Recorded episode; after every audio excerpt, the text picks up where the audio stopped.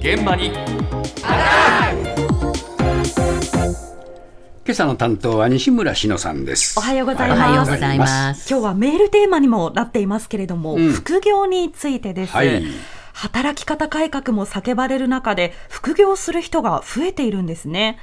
キャリアや就職などの調査機関、ジョブ総研が今年300人以上を対象に調査を行ったところ、2割以上が副業をしていると答えましたして、ねうん。はい、この数字2018年の2倍ということなんですね。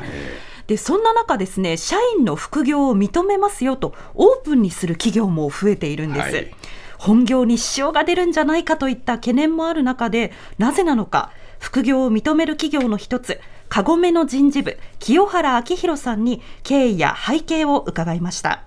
カゴメでは総労働時間の削減というものに取り組んでまいりました。でそれら取り組みによって、増加した個人の時間をより有効に活用していただくための選択肢として、2019年に副業制度を導入いたしました。まあ、年間総労働時間が1900時間未満。大体過去目の残業時間で言うと月15時間ぐらいの短時間で仕事をするっていうことができている人っていうのを申請時の条件の一つにしています。で、また副業の実施時間と過去目での残業時間っていうのが合計して月45時間以内になるようにと。まあ、副業を実施する方においても、休息を確保する時間っていうのを保っていただくと。法解釈自体も、副業は企業の方で一律に禁止できないっていうところの解釈が一般的になってきていると思うので、企業側に求められているのは、どういったルールを、え従業員に対して示していくかという観点かなというふうに思っています。一定のルールを、えオープンにする方が、企業側にとってもメリットがあるんじゃないかなというふうに、まあ、カゴメではそのように思っていますし、そういうふうに考える企業さんが増えてきているのかなと推測していますね。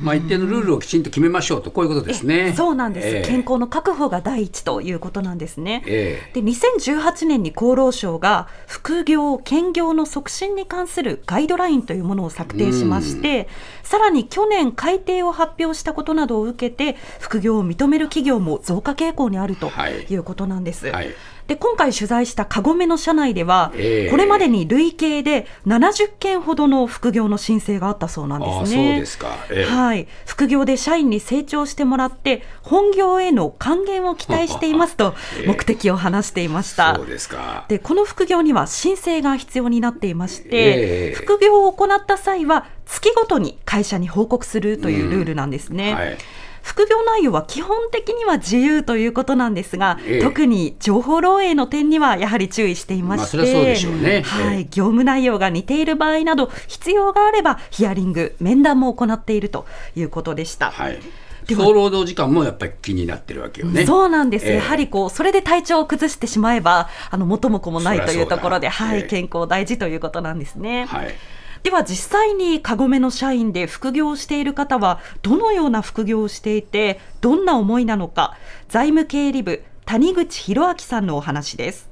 中小企業診断士っていう資格がありまして、まあ、中小企業の経営者の経営の診断とかですね、あの、経営指導の仕事をしています。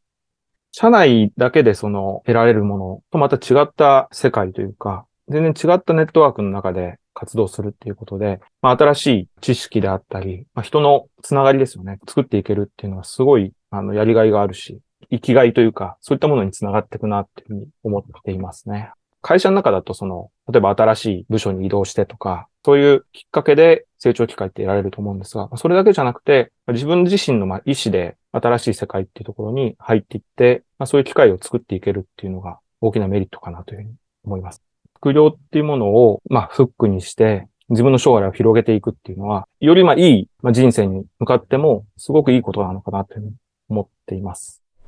まあもともと資格を持ってる方なのね。あそうなんです。このええお話を伺った方は資格を取ってそのタイミングで副業もいいよっていうふうに会社から言われたので、ええ。ちょうど副業ができるようになったと。中小企業診断士という、そういう資格が。そういう資格ですか。はい、はああるということなんですよね、もう可能性も広がっていくなっていうふうに感じたんですけれども、うん。このカゴメの場合、副業の条件としてええ。労働時間の制限がありますので、はい。まあ、より集中して効率よく本業を進めることにつながって、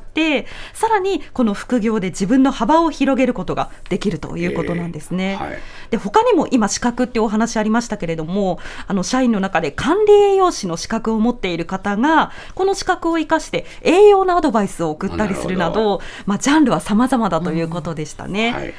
このように副業する方増えているんですけれども一方で注意も必要なんです、ええ。副業のトラブルにも詳しい法律事務所アルシエンの川野冬樹弁護士です会社としては副業を許可制にしてちゃんと申告してもらった方が安心なところはあるんですよね。会社に内緒でやっていて、まあ、それでちょっとトラブっちゃいましたと。いうのはある。であとその FNF が発達するとそれきっかけにバレてしまうとその例えば自分が炎上した時に会社まで巻き込んでしまったなんていう話もありますよね。結構ありがちなトラブルとしてはあの契約書ちゃんと結んでないんでお金踏み倒されましただったりとかクライアントがいる仕事なんかの場合にですね。副業ってやっぱり事業っていう意識が希薄なんでその自分の備え的なものはどうしてもあのおろそかになってしまいがちなんですよね。気軽にできるっていう意味では当然いい面もあるんだと思います。特にまあその会社員として安定した給料を得ながらその自分のやりたいことだったりとかでスキルアップしていけるっていうのは非常に有益なことだとは思うんですけれどもまあその手軽さが仕事としての意識をの面に跳ね返ってきちゃうとちょっとトラブルになってしまいがちだなという印象を受けますね。おううんまあ契約の問題が結構絡んでくるわけ？そうですね。あの、ええ。契約書を、まあ、副業、まあ、気軽にできる仕事であるからこそ、あの、契約書を結ばずに、副業をやったところ、ええ。あの、お金が振り込まれなかったですとか、ああそうね。はい、そういったことが起きがちという話だったんですね。えで、このほか、あの、副業の場合であっても必要に応じて、ちゃんと確定申告はしてくださいよはい。っていうことであったり、はい。あの、副業も仕事であるという意識をしっかりと持って、契約は慎重に行うことが重要だと話していました。そうですね。今日はまあ皆さんにもね、はい。実際に副業やってるかどうかは伺ってますが、どういうう結果が来るか後ほどまたご紹介しますが一体副業でどのくらいね収入がまた増えるのかもね、ちょっと聞いてみたいと思っています。ボンジュール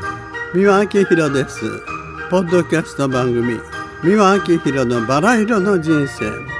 配信は毎週日曜日と水曜日です。忘れないでね。忘れないでね。でんでん